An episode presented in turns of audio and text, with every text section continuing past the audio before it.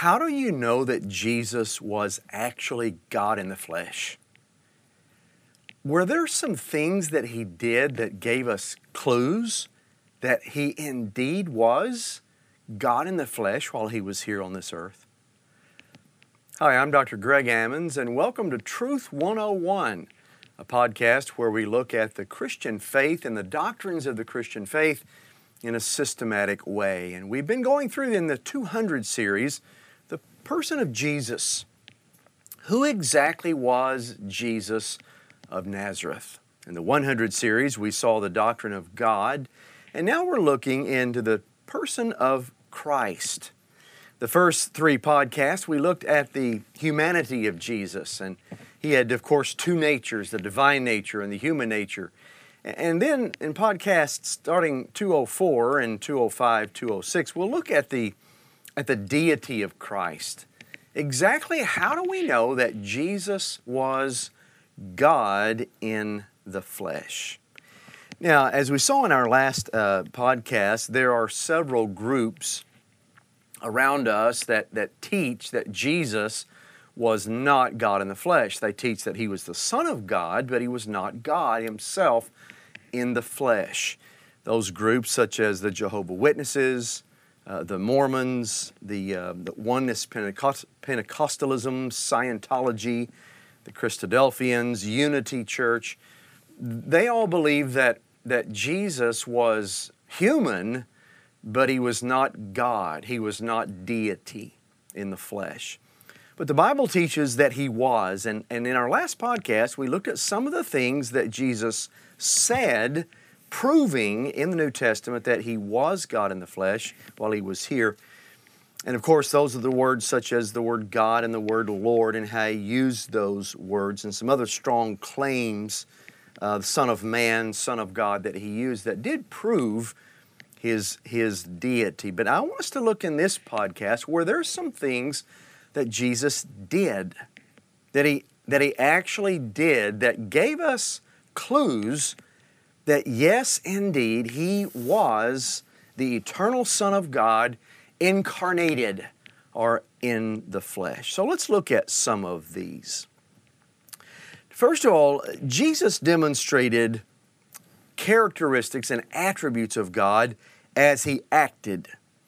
Um, one of these is omnipotence. Now, omnipotence is all meaning all powerful. We looked in the earlier podcast that God is all powerful, He possesses those attributes, but Jesus in the flesh also demonstrated omnipotence on, on several occasions. He stilled the storm at sea with, with only a word in Matthew chapter 8. He multiplied the loaves and fishes in Matthew 14. These are, these are demonstrations of, of omnipotence that humans can't do, only, only God can do. Jesus changed the water into wine in John chapter 2. Now, some people might object that these miracles just showed the power of the Holy Spirit working through him, just as the Holy Spirit could work through any human being, and therefore these do not demonstrate the deity of Jesus. Some might say that. But the context, the, the explanations and the context of these events, they often point not to what they demonstrate about the power of the Holy Spirit, but what they demonstrated about Jesus specifically. For instance, after Jesus turned the water into wine, John tells us, quote, this is the first of the miraculous signs Jesus did at Cana in Galilee, and, quote, magnified his glory. And his disciples believed in him, John 2 11. It was not the glory of the Holy Spirit that was manifested, but the glory of Jesus Himself as His divine power worked uh, to change the water into wine. In a similar way, after Jesus stilled the storm on the Sea of Galilee, the disciples did, did not say, Oh, how great the power of the Holy Spirit working in this man. No, they said, What sort of man is this that even the winds and the waves obey him? In Matthew 8 27. It was the authority of Jesus to which the winds and the waves were subject. and this could only be the authority of God who rules over the seas and has the power to still the waves, as Psalm 65, Psalm 89, and Psalm 107 tell us. So, Jesus asserts his uh, omnipotence in, in what he did. But he also assert, asserts his eternity.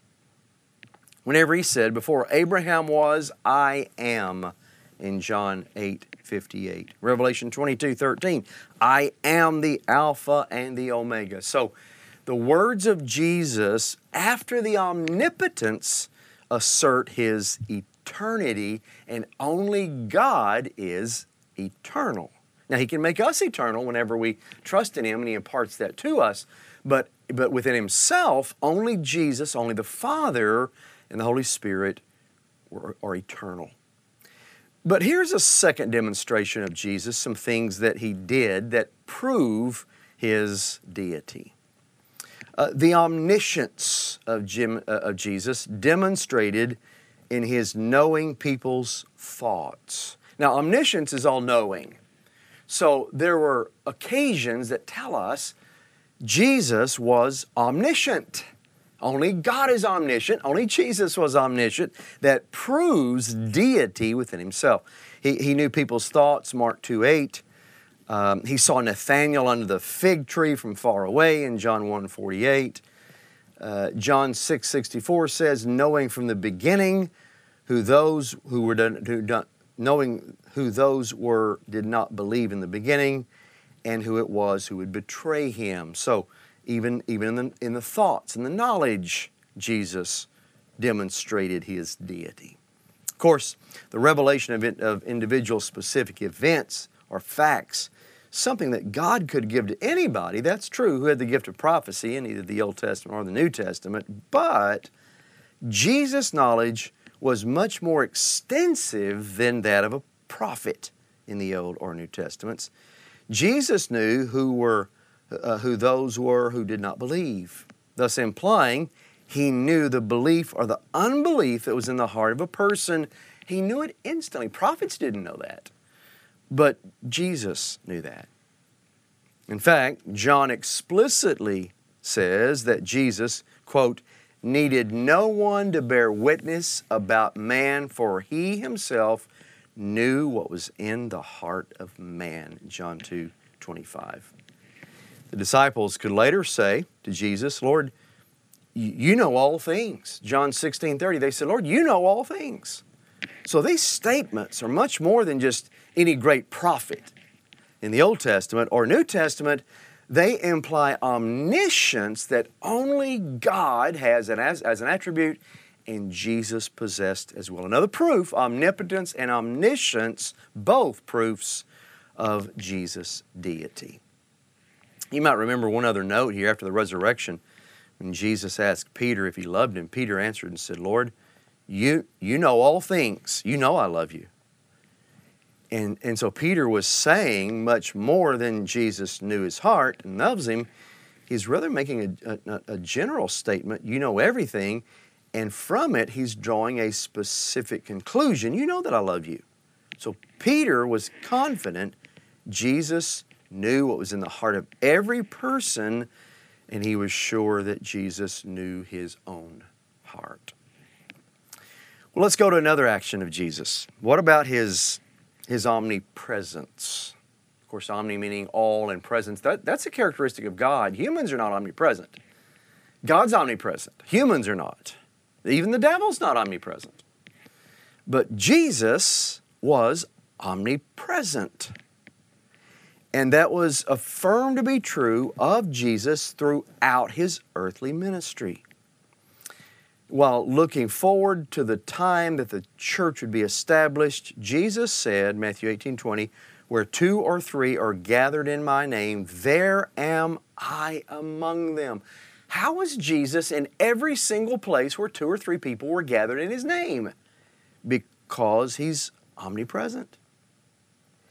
And you might remember in Matthew 28 20, before he left the earth, Jesus told his disciples, I am with you always to the end of the age. So Jesus is wherever believers are gathered. He is omnipresence, only an attribute of the divine. But not only that, Jesus possessed sovereignty, which is a characteristic and attribute of God alone, a kind of authority possessed only by God. And he proved his sovereignty several ways. One was forgiving sins in Matthew, or rather Mark 2, verses 5 through 7. Only God can forgive sins. Now, unlike the Old Testament prophets who declared, Thus says the Lord, Jesus could preface his statements with the phrase, But I say to you. So, whenever Jesus, anytime he made the statement, I say to you, he is claiming divine authority, that he is, in fact, God. He had, he had all things delivered into his hands by the Father, the Bible tells us. The authority to the, reveal the Father to whomever he chooses. That's in Matthew 11, 25 to 27. So, so his authority was such that the future eternal state of everybody in the universe depended upon what they believed about him. Folks, that is proof of deity in the person of Jesus. But let's go further. He also possessed immortality. Only, only God is immortal, humans aren't. That's the inability to die. Now, we see that he did die. We see that this indicated near the beginning of John's gospel when Jesus said to the Jews, Destroy this temple, and in three days I will raise it up. Who can raise the dead except God? Yet Jesus did it. John explains he was not talking about the temple made with stones in Jerusalem, but he was speaking about, John tells us in 2:21, he was talking about the temple of his body. When therefore he was raised from the dead, his disciples remembered what he'd said, and they believed the scriptures and the word Jesus had spoken. Now, we must insist, of course, that Jesus really did die. That's, that's true. This passage speaks to the time whenever he'd be raised from the dead. But it also signifies that Jesus predicts he will have an active role in his own resurrection. Who can do that? Unless that person is God. Jesus said, I will raise it up. And although other passages tell us God the Father was active in raising Christ from the dead, he says that he himself will be active in his own resurrection. But let's go one step further. This is one that I believe points again to the deity of Christ. It was very clear that Jesus accepted worship. Now, no human being would ever do that. I, I would never accept worship as God. I mean, far chance that would happen. But let's say someone came up to me, oh, oh, Greg, I, I think you're, I think you're God in the flesh, and they begin to worship me. I, would, I would say, no, I'm, no, I'm not. Worship God only. I'm not God. But yet, when, when, when people approached Jesus and worshiped Him as God, He accepted their worship. Another clear proof to the deity of Christ and that He knew he was God in the flesh. No other being in all of creation accepts worship unless you know your God.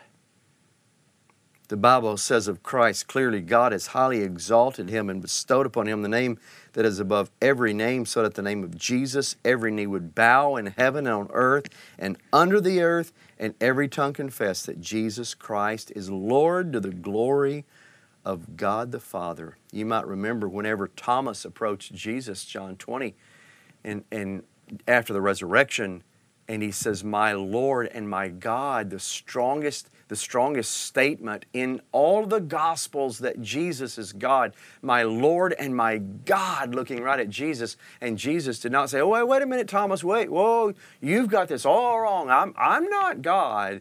He didn't say that. He said, Thomas, blessed you are. You've seen. Blessed are those who have not seen and still believe. He accepted the worship of Thomas, and in heaven right now, He's accepting the worship of everyone. Revelation 5:12 Worthy is the lamb who was slain to receive power and wealth and wisdom and might and honor and glory and blessing. Worthy is he. And then John says, Every creature in heaven, on, on and on earth, and under the earth, and in the sea, all that's in them, praises to Jesus who sits on the throne and the Lamb be blessing and honor and glory and might forever and ever. That's Revelation 5 12 and 13. So Jesus is called the Lamb who was slain, but yet we worship him as God. So, folks, not only in what Jesus said did he prove his deity, that he was God, but even in the things that he did, it proved that Jesus was himself God in the flesh. Now, before we close this podcast, there, there's one other aspect I want to discuss with you, and, and that is and concerning the person of Christ. And that is a theory known as the kenosis theory. It's K E N O S I S. The kenosis theory, it's also called kenotic theology, or sometimes it's just called kenosism. And you will see it taught in circles today, but I want to warn you of this because this is a false doctrine concerning the person of Christ. Let me, let me explain what it is, and then I want to share with you why I believe that it is inaccurate and it is a false view of Jesus that is being taught in our world today. Here's, where, here's what the kenosis theory is. Paul wrote to the Philippians, chapter 2, verses 5 through 11, which is known as the kenosis passage. Paul says, Have this mind among yourselves, which is yours in Christ Jesus who, though he was in the form of God, did not count equality with God a thing to be grasped. But he, here's the key phrase, emptied himself by taking the form of a servant, being born in the likeness of men. Now, the Greek word for the phrase emptied himself is the word kenosis, K E N O S I S. But what does it mean for Jesus to have emptied himself. Emptied himself of what? Well, beginning with it, because of this passage, several theologians in Germany from 1860 to 1880 and in England from 1890 to 1910 they taught a view of what it means to that Jesus emptied himself, a view of the incarnation that had never been taught in the first 1800 years of church history. It had never been taught before, which that kind of gives you a clue right there that it may be an inaccurate view of Jesus. But they taught, taught was what was known as kenotic theory or the kenosis theory, and that is it holds that Jesus gave up, emptied himself of divine attributes when he came to earth as a man. That, he, that the emptying of himself was emptying his divine character. So that all that we saw and all that he was for 33 years here was just a man only. He was not God in the flesh. Now, folks, that is a false teaching, it's a false doctrine. I'm going to share with you why I believe that it is. But I want to share with you some belief systems around us and some people around us who teach this because I, I want you to be aware of them. Bethel Church. Um, Bethel Church, Bill Johnson teaches the kenosis theory that whenever Jesus was on earth, that he gave up his divine attributes, he emptied himself of the divine, and he was only human. Now, Bethel music is very good. I've not seen any uh, any uh, theological errors in the Bethel music that we sing. However, the Bethel church and the Bethel theology, I have seen some what I believe to be false teachings that are unbiblical teachings by Bill Johnson and, and some there at Bethel. But I, I, I, do believe that the kenosis theory is one of the ones that he teaches that is inaccurate. Other, other teachers, Kenneth Copeland, uh, some television evangelists, some of the charismatic uh, belief system believes in the kenosis theory that Jesus gave up the divine and he, he was not God while he was here on this earth. Kenneth Copeland, other, um, others teach that. Uh, Peter Wagner teaches it. John Wimber of the Vineyard Movement, if Vineyard music, uh, and, and, again, I've not seen any of the theological error in the Vineyard music. Uh, vineyard teaching in the Vineyard Church, I've seen what I believe to be unbiblical teaching. John Wimber, Patricia King, uh, Heidi Baker, and Iris Global Ministries. These all teach the kenosis theory today. And that is that Jesus gave up divine attributes while he was here on earth. Now, why is this inaccurate? Does Philippians 2 7 teach us that Jesus emptied himself of divine attributes, and does the rest of the New Testament confirm that? I believe there's evidence of Scripture that points that, that both of the answers to these questions are no that Philippians 2 7 does not teach that Jesus gave up divine attributes, uh, such as the kenotic theory teaches, and the rest of the New Testament does not confirm that. It does not confirm uh, the kenosis theory. Why? First of all, I give you five reasons.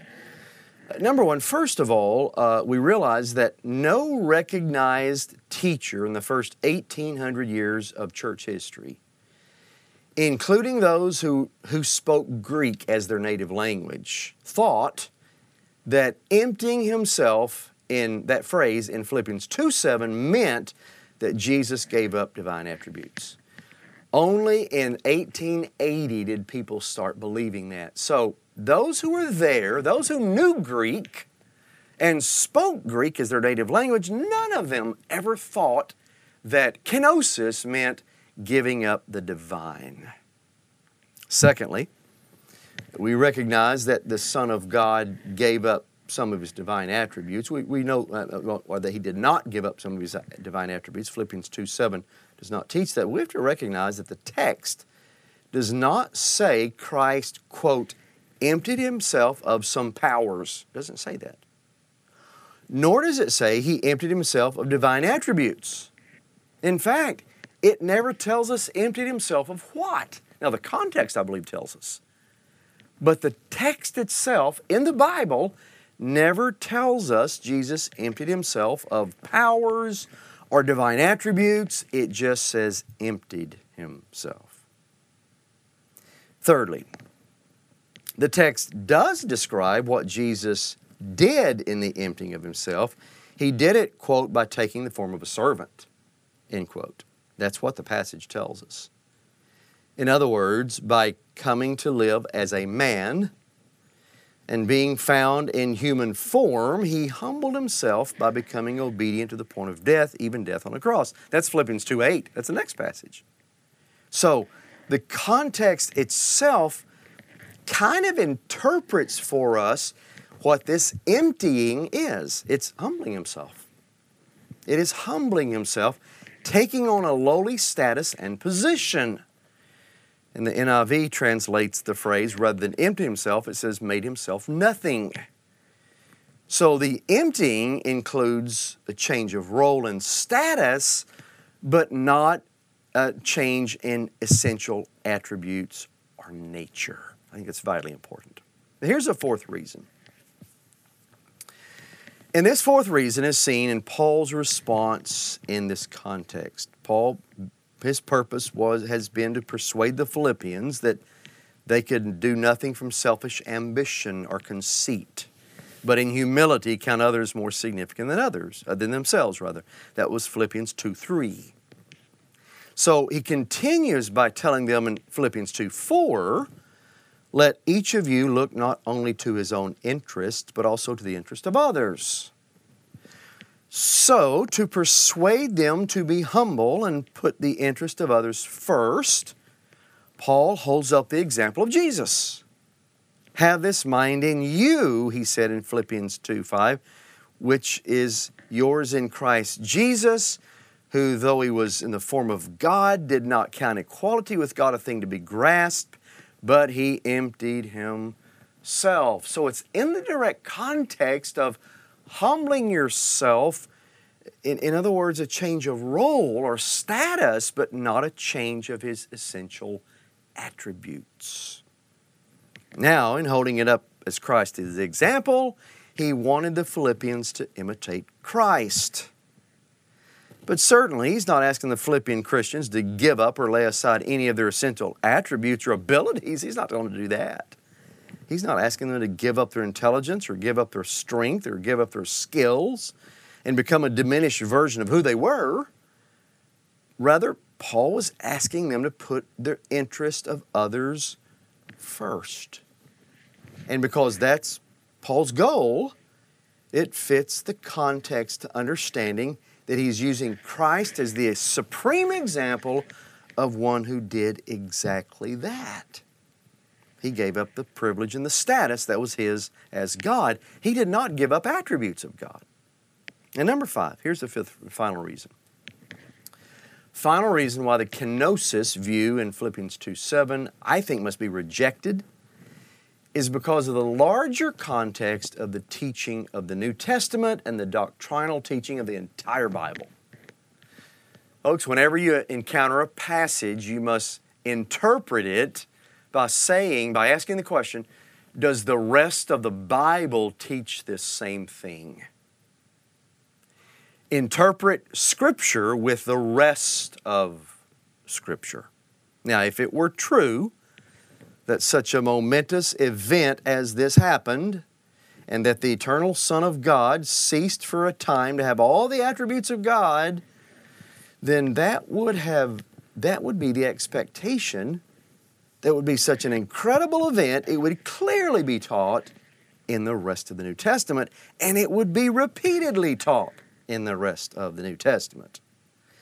But it's not found in the rest of the scriptures. In fact, we find the opposite of that. We do not find it stated anywhere else that the Son of God ceased to have the attributes of God that he had possessed from all eternity. In fact, if the kenosis theory were true, it's not, but if it were, then we could no longer affirm Jesus was fully God while he was here on earth at all. The kenosis theory ultimately denies the full deity of Jesus and makes him something less than God. So, I believe it's important to reject the kenosis theory that's being taught by Bill Johnson at Bethel Church, Kenneth Copeland, some TV evangelists, Peter Wagner, John Wimber at the Vineyard Church, Patricia King, Heidi Baker of Iris Global, all teaching the kenosis theory that Jesus gave up divine attributes while he was here, and that's what Philippians 2 7 means. No, it means Jesus humbled himself as God, and so should we humble ourselves so that we consider others better than ourselves. Well, I hope that you've enjoyed our podcast this time talking about the person of Christ. Join us again for next week's podcast where we wrap up the last one in looking at the deity of Jesus and how we know Jesus was God in the flesh when He was right here among us. God bless you. Have a good rest of the week, and we will see you next week.